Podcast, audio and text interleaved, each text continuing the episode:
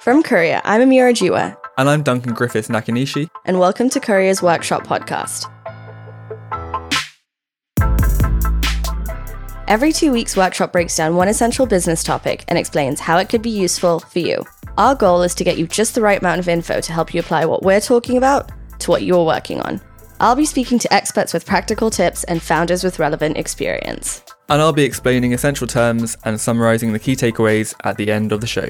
Today we're talking about pay equity, which is all about making sure that people are being paid fairly across your business. Having structured compensation frameworks and being transparent about salaries can help make sure that people contributing the same value to the business are being compensated equally.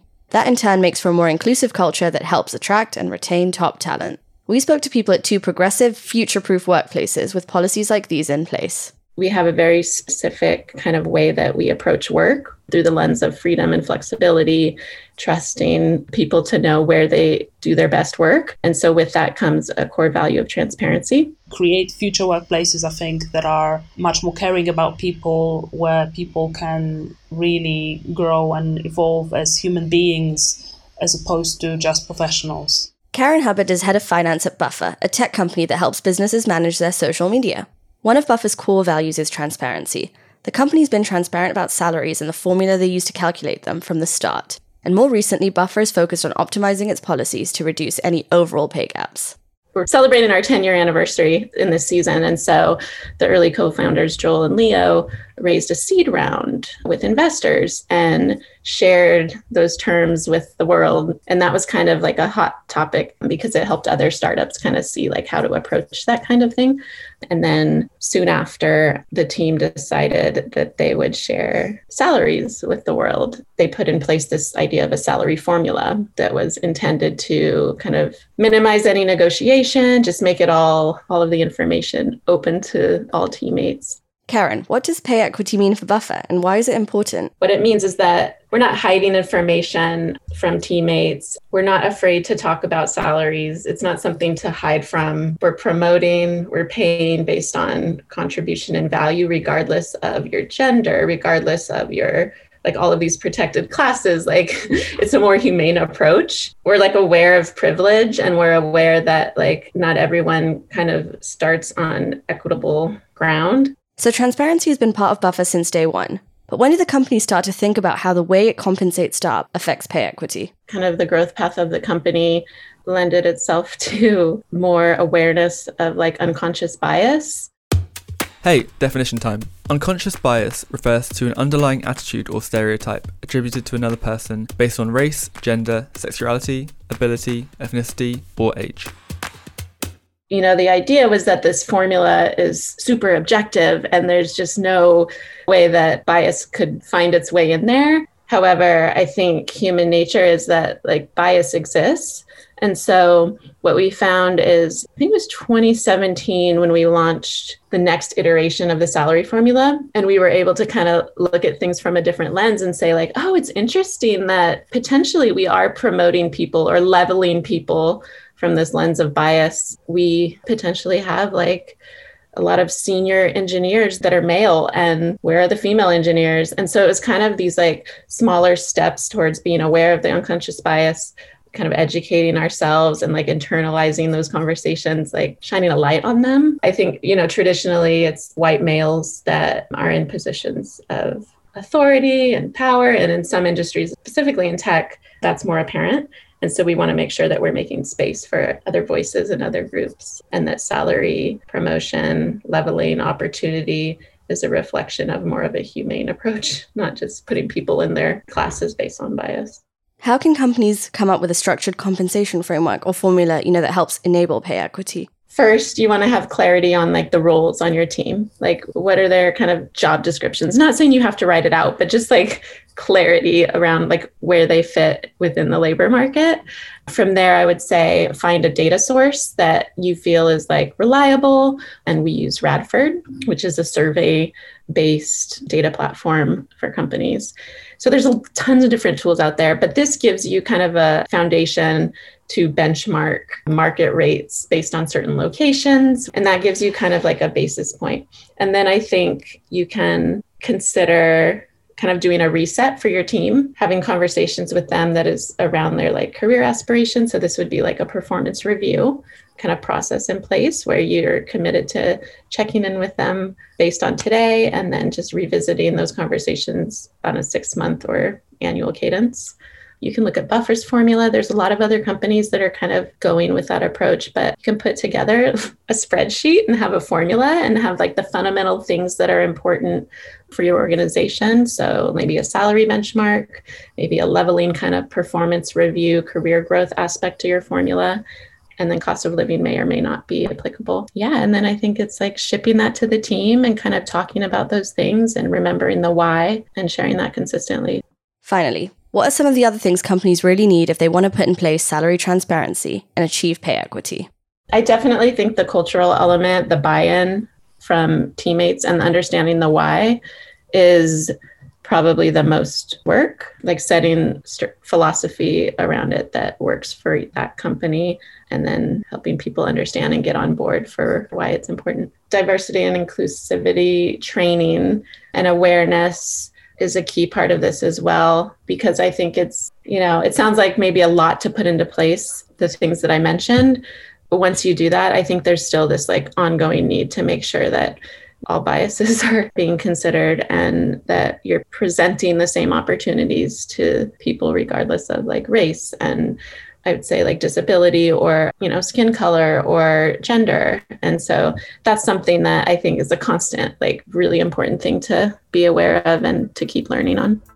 Paulina Tenner is one of the founders of Grantree, a London-based financial services company that helps startups get access to government funding. Grantree has had transparent pay since it was founded ten years ago and introduced self-set pay four years ago. So we've had salary transparency ever since we started. So now we're a fifty plus people company. But when we started ten years ago, accounts, company accounts and all the financials were transparent to every new person who was joining. When we first started, we had an office manager join and then a salesperson join and they had access to our accounts. And then it would have felt unfair not to let other people have access to it as well. Essentially, all the people, the entire team has access to all the financial information, which is normally kept secret in many companies, particularly in financial services, which we are in. I know you do self-set pay now, but before you introduced that, did you have a structured process for determining compensation? We had a so-called pay committee. So we had members of different departments, both junior and senior, coming together to create a pay matrix and place everyone in the company in what they deemed to be an appropriate place on that pay matrix. And then what does your self-set pay process look like now? First of all, they need to be performing a self-assessment process for six months regularly every month. So they need to be reporting their results and reporting on the goals they set themselves and receiving feedback on it. So they need to be doing that for six months to qualify for this self-set pay. And once they've done that, they can then point two or three advisors who will assist them in every step of setting the new pay. And what happens is that they do their market research, call probably recruiters, they find out currently what the kind of position that they have, what that kind of skill set is worth on the market, and then they prepare a proposal on which they get feedback from the people that they have appointed to give them feedback. And our C F O or our financial director also are involved in the process to make sure that it's sustainable for the company. These are some really exciting and progressive policies around compensation. What motivated you to put them in place? We believe that if we expect people to perform at their best, to be adults in the workplace, then we need to treat them as adults and we need to be able to give them the freedom and the power to decide not only how they deploy their resources, how they manage their energy throughout the day, when they work, where they work from, but also how much they're paid. And what are some of the, you know, the key advantages and disadvantages of these policies? So the advantages are that people are more empowered and they feel more empowered and they feel treated like adults in the company and therefore can bring more energy, more talent, more of their genius into it. Disadvantages, it does put people on the spot. It's a difficult and sometimes confronting process to have to set your own salary knowing that it's going to be, everybody will be able to tell what it is and everybody will be able to see it. but we still believe that the advantages massively outweigh disadvantages in this process. So how does, you know, the salary transparency and self-set pay lead to pay equity within a company? I think the one of the main advantages is that all the gaps self-correct and that it's impossible to have gender pay gap or socioeconomic pay gap because everything is out in the open, and it just makes all those water cooler conversations about pay completely unnecessary. There's no room for, for lack of fairness because the pay, the system autocorrects. So when it would be ridiculous if a man was earning more than a woman in the same position because you can see it. If that was to be the case, that woman would be actively encouraged to change her pay. Finally, do you have any advice for other businesses looking to experiment with transparent pay or other progressive pay policies? First of all, I'd suggest to work on your culture. So other than making the pay self-set or even transparent, make sure that the culture can hold it, so that when it's actually introduced, it's not a big shock, but it's a natural consequence of your culture and your values. Karen and Paulina helped outline how structured compensation frameworks and salary transparency can help reduce pay gaps on your team. But an important part of pay equity is making sure that underrepresented groups are represented at all levels of your business.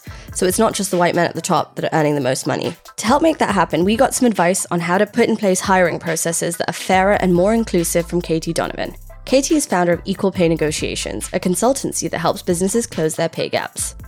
I basically want everyone to have the exact same opportunities and ability to get promotions and paid as the white guys, no matter where they live. Put it in the bluntest of terms, that's what I want. So right now, no matter what your grouping is, if you don't fit into an able-bodied, heterosexual white gentleman, you're, you're getting paid less, you're getting promoted less, you're getting hired less.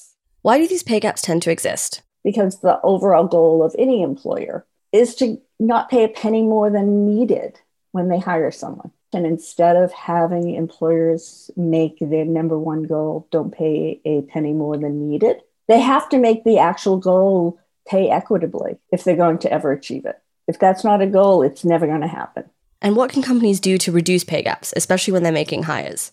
Having a salary included in a job description or a posting or wherever you publicly share this on your website, wherever it might be, does a couple of things. It helps get the right group of people there. It helps people who have statistically always been underpaid understand the true value of the job. And notice I'm not talking about the value of the person. It's the value of the job they're doing today. So if I'm able to meet the criteria, you know, you really only need to meet about sixty, seventy percent of the job criteria to apply to a job. If I'm able to meet that, and then I beat two hundred candidates to get the job offer, there's no reason I should have to make up what I should be paid based on my previous underpayments. As you're asking the question, what are you looking to earn? Which is what they will ask usually in the application if they don't share that number. For everyone else to put the same number or close to the same number as what the white guy puts, based on statistically their typical underpayment, you know, a Black woman's going to have to double her current pay to get to the same number. And no one's going to do that.